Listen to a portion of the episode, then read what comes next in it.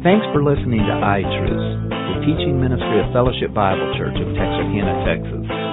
I'm Richard Hornock, the senior pastor of Fellowship Bible Church, and the following is a message that I delivered during one of our Sunday morning worship services. I trust that it will be beneficial to your walk with Jesus Christ. Thanks again.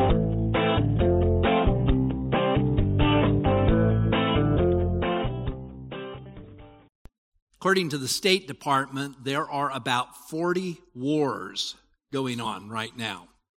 Isn't that incredible? 40 wars. Now, the war we hear about the most is obviously the one in Ukraine.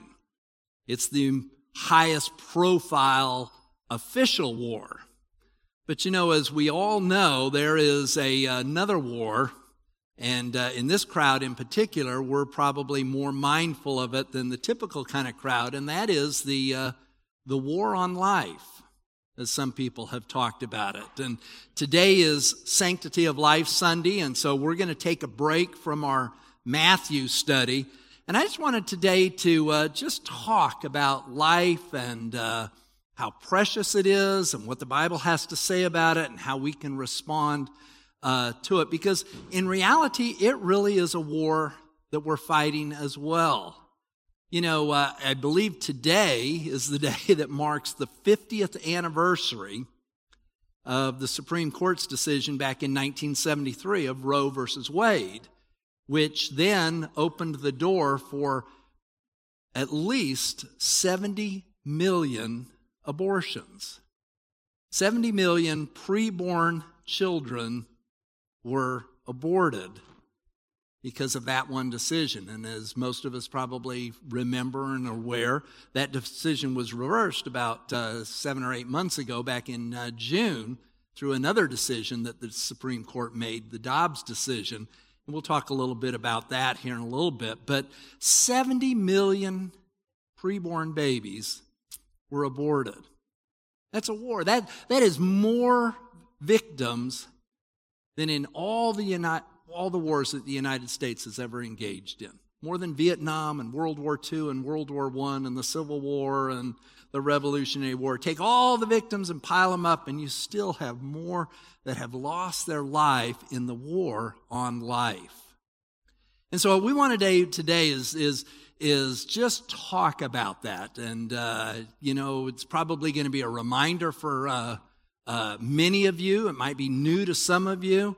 And, uh, you know, really what I want to do is I just want to be uh, sensitive and uh, uh, open and transparent, but at the same time, be frank and blunt because this is a war. This is, this is something that we as believers uh, in, in, in God and Jesus Christ and the truthfulness of Scripture, uh, it, it's something that is an outrage.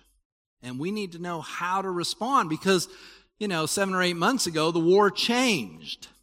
So uh, let's just uh, let's just take a moment to walk through some of the stuff in regards to the sanctity of life. And uh, you might want to jot down some of this stuff, or maybe uh, go back and look at uh, some of the stuff uh, later by listening to the the podcast or the the live stream. But you know, let's, let's just remind ourselves what exactly is an abortion? You know, sometimes I think when you hear it referred to in the news and all that stuff, it just gets, it's so sanitized.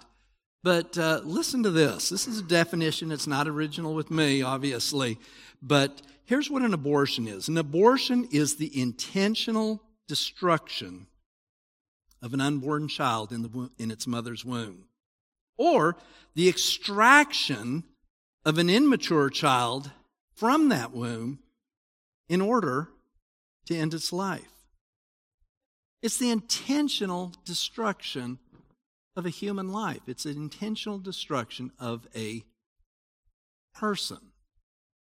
Uh, whether it's basically killing that child while in the womb or extracting that child from the womb long before is capable of living on its own. That's exactly what has happened in those 70 million victims that I talked about. And you know, when in, in living in, in a, a, a culture that seems to sanitize everything that, uh, that is tough or evil or whatever, it, I think it's good just to remember we're talking about human beings here. We're talking about persons. We're talking about, about life that has been destroyed, ended, killed. And uh, that is very, very important to, to keep in mind because I think so many times when you're, we're kind of in our own little bubble where we've got ourselves several layers away from, you know, real people or those people out there, I think it's our, easy for us to, to not see it as being as serious as it really is, but it really is. You know, uh, the, as I mentioned, the, the original ruling by the Supreme Court occurred in uh, 1973. I was a sophomore in high school. And you know what? I, then I graduated from high school in 76 and I went to college that fall. And literally, I never heard what an abortion was until somewhere in the middle of, of uh, college. And I remember hearing about it, and it's like, quite frankly, I didn't know what to think of it. It's kind of interesting we, we as Bible believing evangelicals, we were totally caught off guard by that decision. I understand that that decision didn't even make the news. You know, now obviously that was before the hour, the year, days of 24 hour a day news programs and news networks. But even then, it was not big news at all. Hear this decision that ended up impacting the lives of 70 million people. It didn't even make the news. Hardly anyone knew about it. And I, and, and for the most part, those of us in our Christian camp, us evangelicals, we didn't even know what to think about it. If I got my timing right, about the same time I was in college and just hearing about abortion and, and not really understanding what it was and exactly, you know, okay, what do we really think about it? Because I'd never really sat and thought about it. At the same time, someone named Bill Clinton, who was the Attorney General of the United States, or the, of the state of Arkansas, he went to his pastor at Immanuel Baptist there in Little Rock, Dr. Vaught, who was a very good man, a very good Bible scholar, and said, what am I supposed to think about this? And you know what Dr. Vaught said? He, he wasn't really sure. He hadn't thought about it. There's a smart theologian who, who thought about, who, who, who was presented with this and, and, you know, what was happening at that time is we as evangelicals were taking stabs in the dark. Well, maybe this is it. Maybe this is it. Maybe this is it. Dr. Vaught explained to our, the Attorney General of Arkansas that back in Genesis 2, it talks about how when, when God created Adam, he breathed in the breath of life. So it must be that life begins when you take that first breath. And so I guess abortion's okay. Now I'm pretty certain Dr. Vaught, like all of us, or at least most of us hopefully, recognized that that wasn't accurate with scripture, but you know what? That was the the view that President Clinton held the rest of his life. Still does. You know, and many supposed Bible believing folks do think that. But the truth of the matter is, what we got to do is, is actually go back to the scriptures. And thankfully, some really smart people, some very committed theologians, Bible scholars, studied what God's word had to say. And we recognize that abortion's a travesty. But I just wanted us to understand that early on, there was a lot of confusion about it. And we're standing on the, the shoulders of 50 years of scholarship, and, and now we know a whole bunch more. And, and, uh, you know, of course, the, the situation has now changed because you say, well, Roe v. Wade was reversed.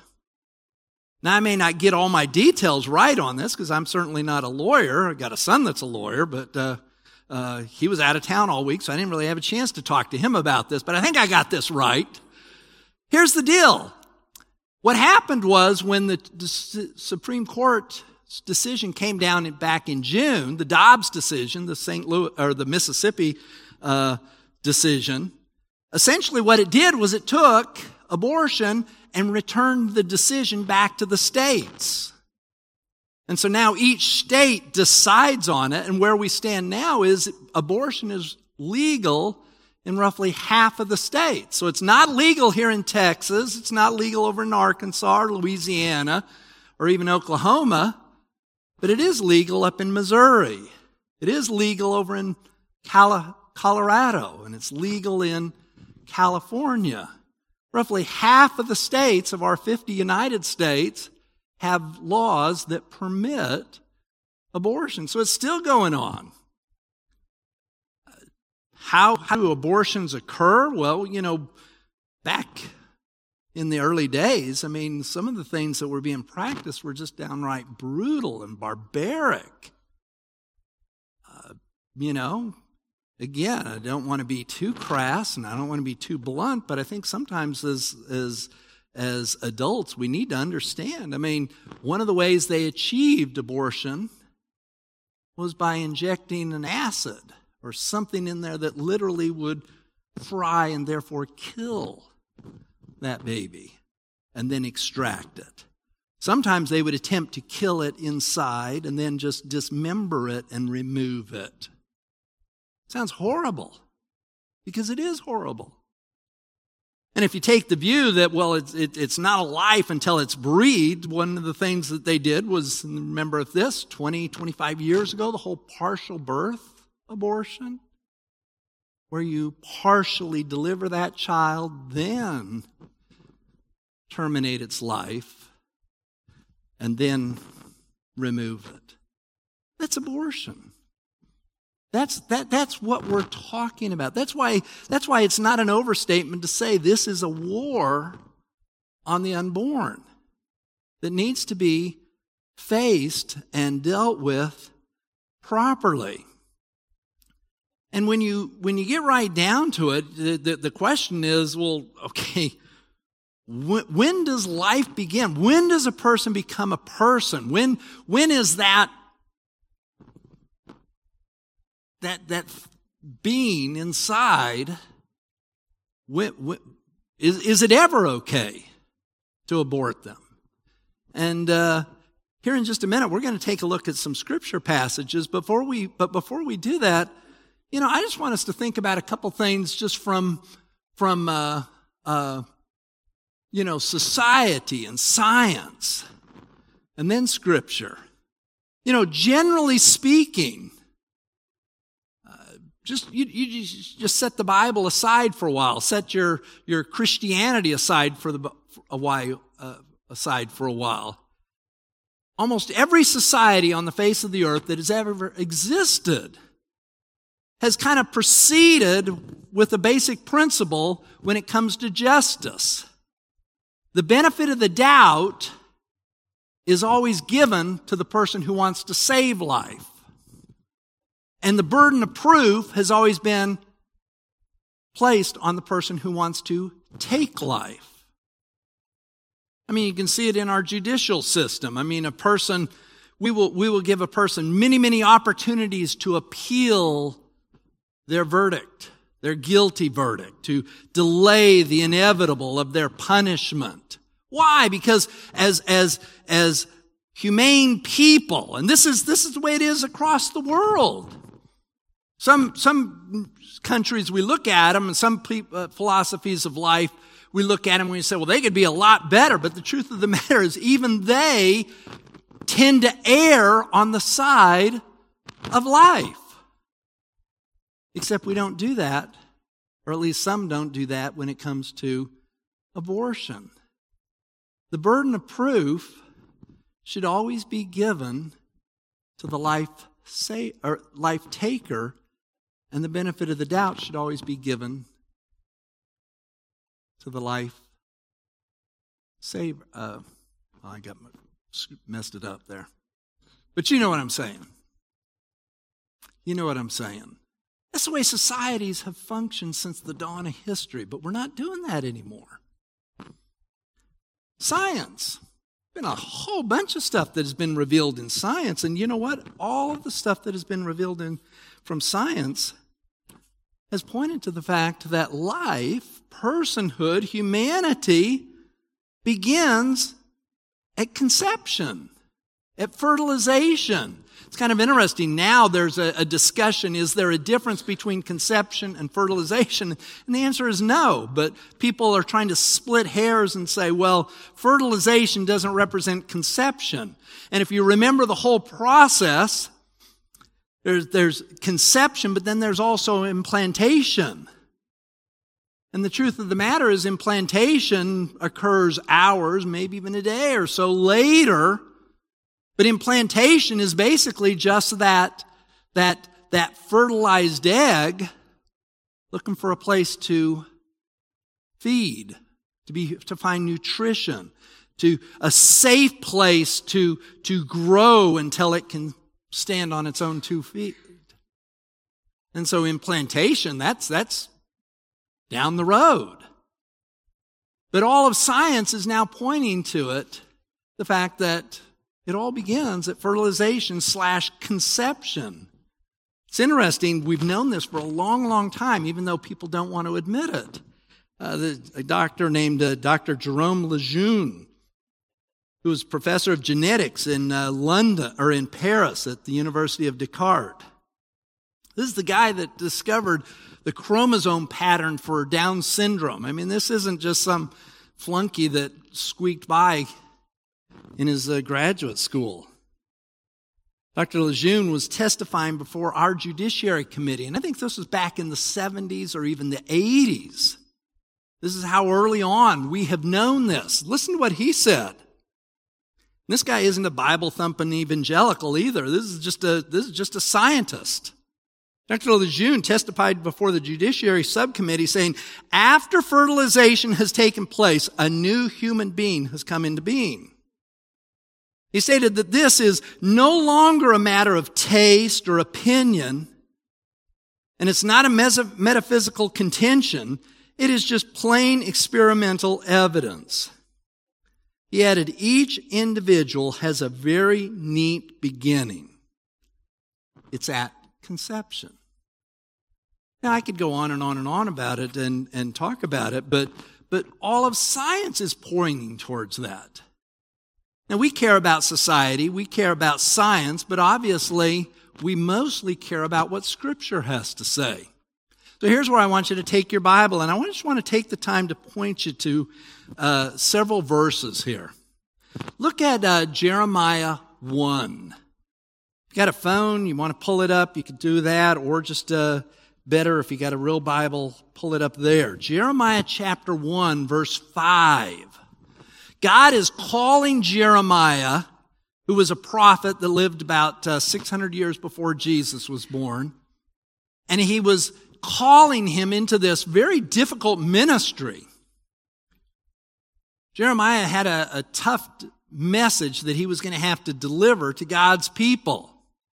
And when God was finally tapping on his shoulder and said, I want you to be the preacher that is going to communicate my message to my people, Israel, this is what he said. Jeremiah chapter 1 verse 4 says, Now the word of the Lord came to me saying, Before I formed you in the womb, I knew you. And before you were born, I consecrated you. I have appointed you a prophet to the nations. Now just, just let that sink in a little bit. What is it that God is saying to Jeremiah? Jeremiah, I knew you when you were in your mother's womb. In fact, before you were formed in your mother's womb, I knew you.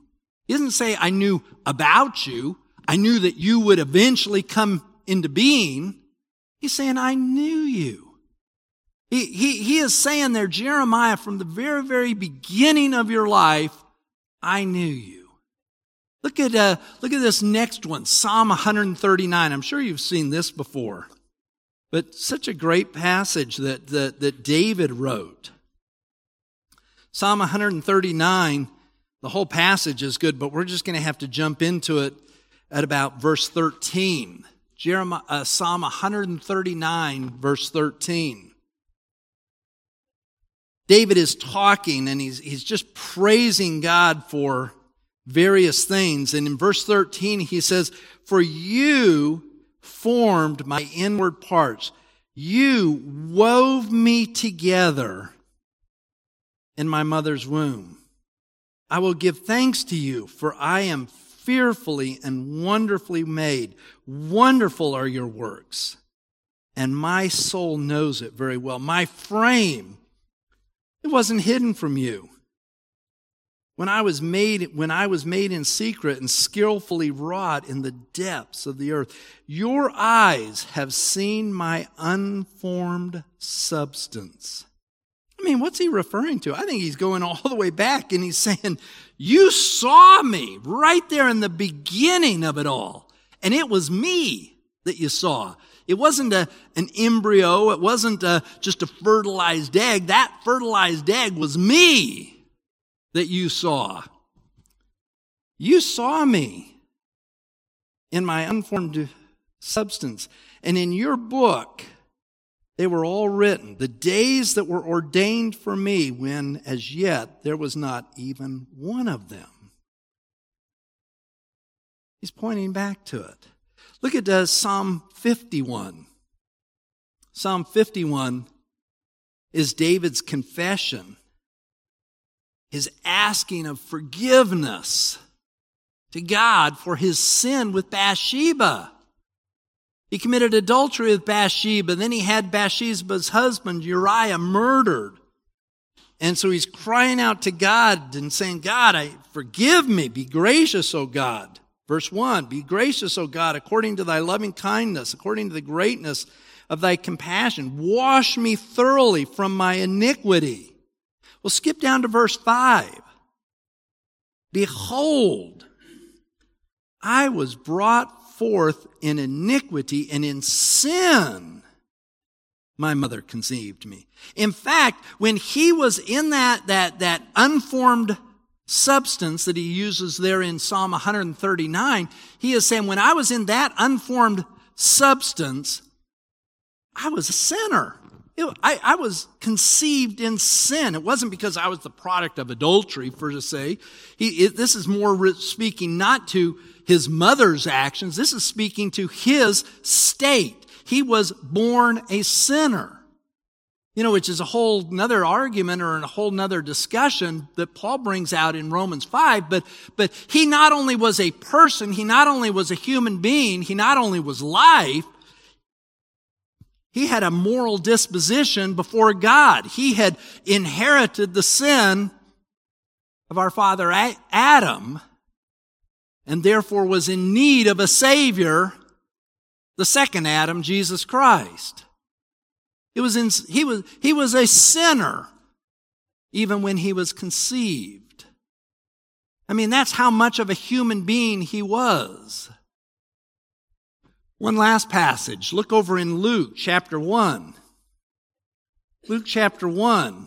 What's interesting here is, is in Luke 1 and in Luke 2, we have the story of, of Jesus being in Mary's womb and John the Baptist being in his mother's womb, Elizabeth. And in verse 41, it refers to them as a baby. The Greek word is uh, brephos. See verse 40 and 41? Mary entered into the house of Elizabeth, of Zacharias and she greeted Elizabeth. Verse 41. And it came about that when Elizabeth heard Mary's greeting, the baby, the brephos, leapt in her womb. And Elizabeth was filled with joy, filled with the Holy Spirit. That brephos, verse 41. Look over at chapter 2. Chapter 2. Let me see if I can find my notes to get the right verse here. Chapter 2, verse 12. The baby's been born. Jesus has been born. The shepherds been notified. Verse 12, chapter 2, verse 12. And this will be a sign to you, you shepherds. You're going to find the Brephos wrapped in cloths and lying in a manger.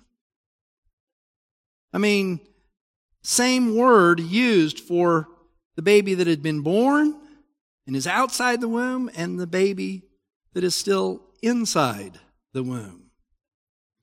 And we could go on and on and on, but this, I just kind of gave you a sampling there that Scripture is clearly teaching us that, that that baby that is inside the womb is a human being, is a person, is a person that is morally accountable to God for even their inherited sin of Adam. No difference. And in those passages in Psalms in particular, David goes all the way back and says, That's how it was since I was an unformed substance. All of that to say, the clear testimony of Scripture is that, that, that life, personhood, humanity, even moral disposition before God begins at conception, at fertilization, not even at implantation, but even at conception, fertilization. You know, by the way, you know, I knew someone that wrote his whole doctoral dissertation on birth control and how to use it and when to use it and whether it's even right to use it. And all of, the, all of this points out something that is very important for those of you that are still in the birth control business.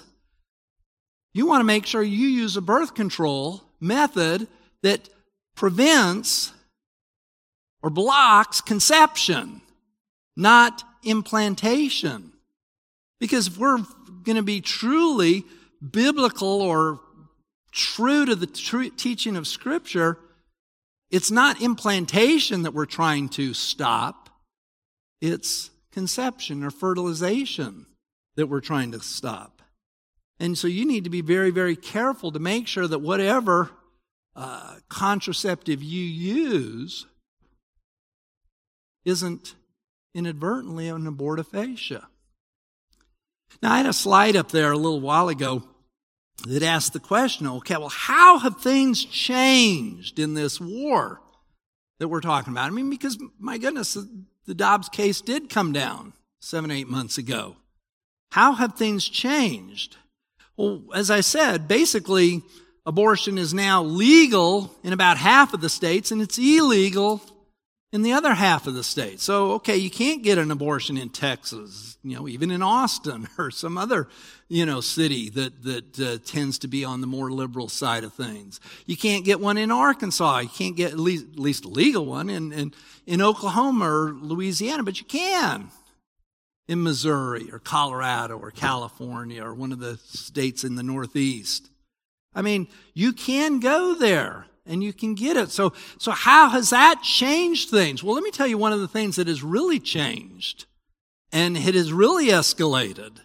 You know, actually, you know, I, at the beginning of it, I talked about various ways that abortion is achieved. You know, but as technology has achieved, actually, most abortions now are what they call chemical abortions. Or maybe it's the abortion pill as it's commonly known. And it's actually not one pill, it's two pills. You can, a woman can, can take that pill and that pill within hours will cause the inborn ba- the, the, the baby to die. And then a few hours later, they take another pill that then caused them to deliver that unborn. And it supposedly is, according to the FDA, is safe up to 10 weeks. I mean, 10 weeks, 25% of the pregnancy.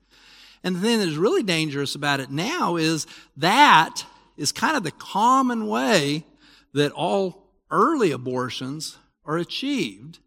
And you can even, with the online pharmacy the internet, the wonders of the internet, you can find an online pharmacy that would prescribe that. So there, in the quietness of someone's home, they call them home abortions, a person can have an abortion and get the drugs delivered safely to their house. You say, well, can they deliver them straight to Texas or Arkansas or one of these states where it's illegal? Well, interestingly, because of the way we, things are these days, the Postmaster General came out and said, We're going to deliver the mail. We're going to deliver the mail. So, yes, you here could get a pharmacy, say, from California. Get the Walgreens in California, the CVS in California, you know, a doctor to prescribe it for you, have it delivered here, and it's there. That's actually the way most abortions are being achieved these days. And that has just really skyrocketed just in the last seven, eight months. So, uh, I mean, this, this is a huge war that we need to be aware of. I'm running out of time, but, you know, I don't want to take the time too much to, to go through them, but, you know, you'll hear as you talk about all these things, people have all kinds of objections to abortion. You know, what about this and what about that? You know, this whole thing that now, you know, only rich women are going to be able to fly to Colorado or California or Missouri or one of the other states to do it. I mean, but think about the logic of that. I mean, okay, now we're, we're just saying, you know, we've got to equally provide access for everyone to terminate their pregnancy or to end the life of that unborn, that preborn baby. And it doesn't really make sense. Or, or we've got to make it safe for everyone to do the wrong thing. We never do that. Or, boy, this is just rising straight out of your religion. Well, you know what? Laws like do not murder, do not steal, those all come out of religion as well. Do not rape, those come out of it. That's not, those are not laws that came out of civil society, those are laws that came out of religious society. And so, if we're going to say if it, if it was rooted in religion, well, then we couldn't have any kind of laws. Almost every law you can think of is somehow rela- related to some rooted uh, religion that lies underneath it. You know, we could go on and on, and I'm just summarizing here, but I think you get the point. So here, here's, the, here's the question that we always should ask, and that is so what? What do we do with this? Well, obviously, we pray.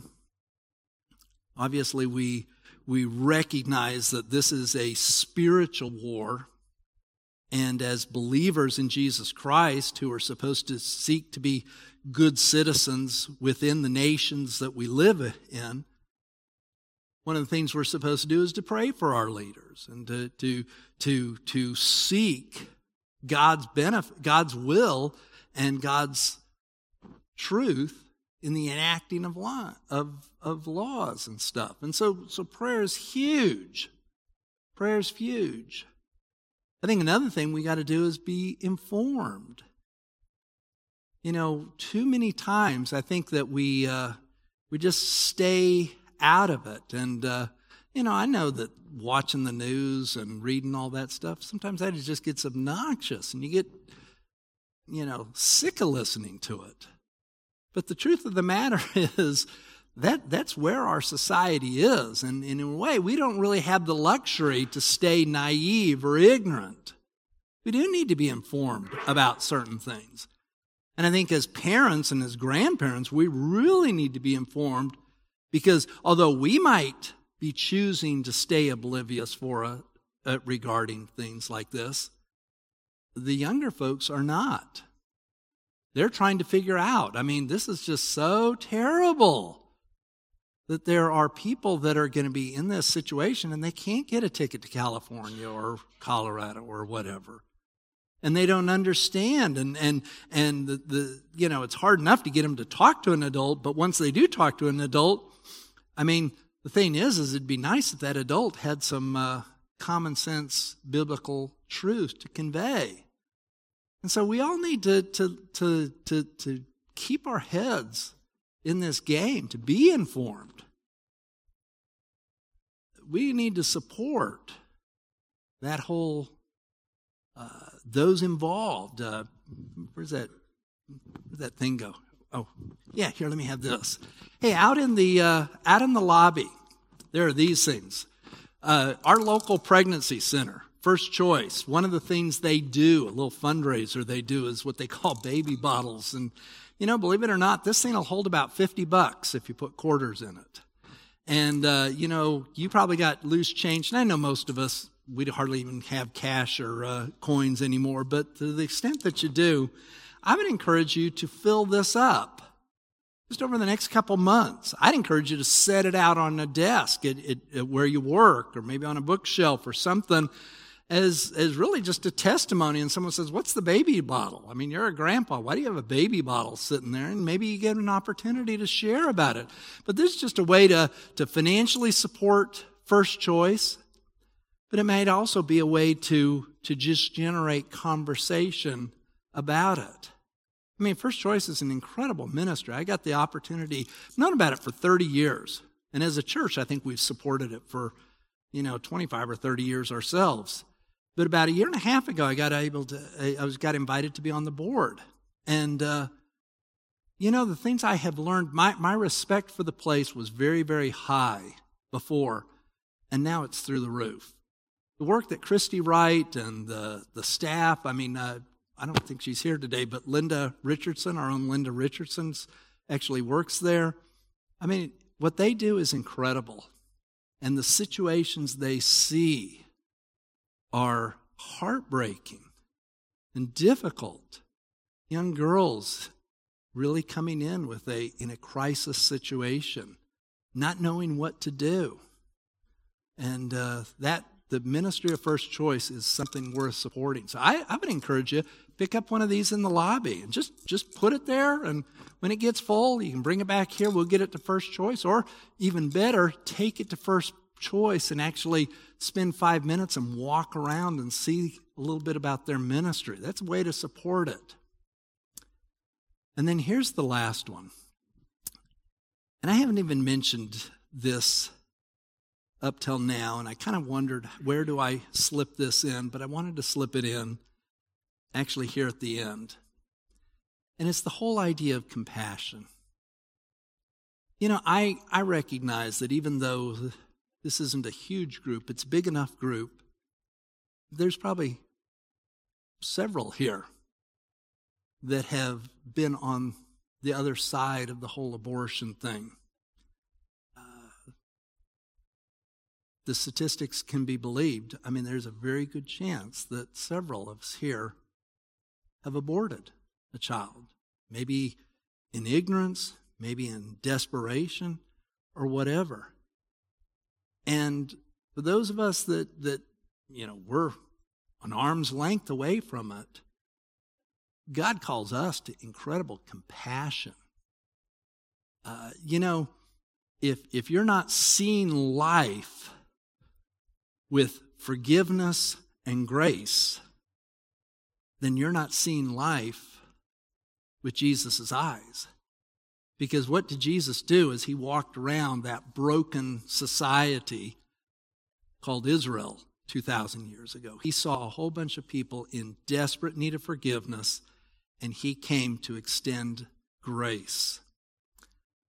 And you know, if you're here today and and you know that that has been your experience, I want you to know there is incredible forgiveness in Jesus Christ, and the grace of God is yours. I mean, the reason we love Jesus Christ so much is because he came to die for our sins. He came to die for every one of our shortcomings, all of them. And there isn't any sin that I've committed or that you've committed that is too big or too heavy that Jesus didn't bear it on the cross. And even though we've talked, and I've talked bluntly because I wanted to make sure we understood this is serious business, there is forgiveness and there is incredible grace. And Jesus Christ is the, is the author of forgiveness, the author of grace. And for those of us who, who, who might be looking in on it and saying, whoa, we got to fix those people. Let me tell you what, the way you can minister and show compassion is by preaching forgiveness and grace and extending forgiveness and grace. If there is anything that we as a church should be known for, if we really and truly want to be known for something, it is that we are Jesus centered people who are all about extending the forgiveness and grace that Jesus Christ manifested and purchased and then imparted through the cross of Calvary. I mean, th- this, this is a horrible subject we've talked about. But the truth of the matter is, even in this area, Jesus Christ came to bring forgiveness and he came to bring grace. And, and no matter where we stand in relation to this, that needs to be the way we function. We are a compassionate people who, by the grace of God, have found the forgiveness of Jesus Christ. And we get to have a relationship with God because of what He's done. So let me pray, and uh, I would encourage you to, uh, to learn more, to be more informed. I'd encourage you to support. But most of all, I would encourage you to leave uh, zealously committed to being compassionate in relation to this whole thing. Father, I thank you for the privilege that it's been today to uh, just talk about something that really is so relevant. And Father, our nation is being uh, torn apart by this, and uh, Satan is really alive and well and active, and uh, he's playing dirty. Father, I pray that you would help us to be wise as serpents and uh, gentle as doves. I pray, Father, most of all, I pray we would be a compassionate people. And Father, if there's someone here that, that does struggle with that forgiveness and grace, I pray that today they would hear that loud and clear. Uh, Father, all of us have sinned and fallen so far short of your glory. And I pray, Father, that today each and every one of us would know and embrace that forgiveness and grace that is ours because we had a, a Savior who died in our place. It's in His name we pray. Amen.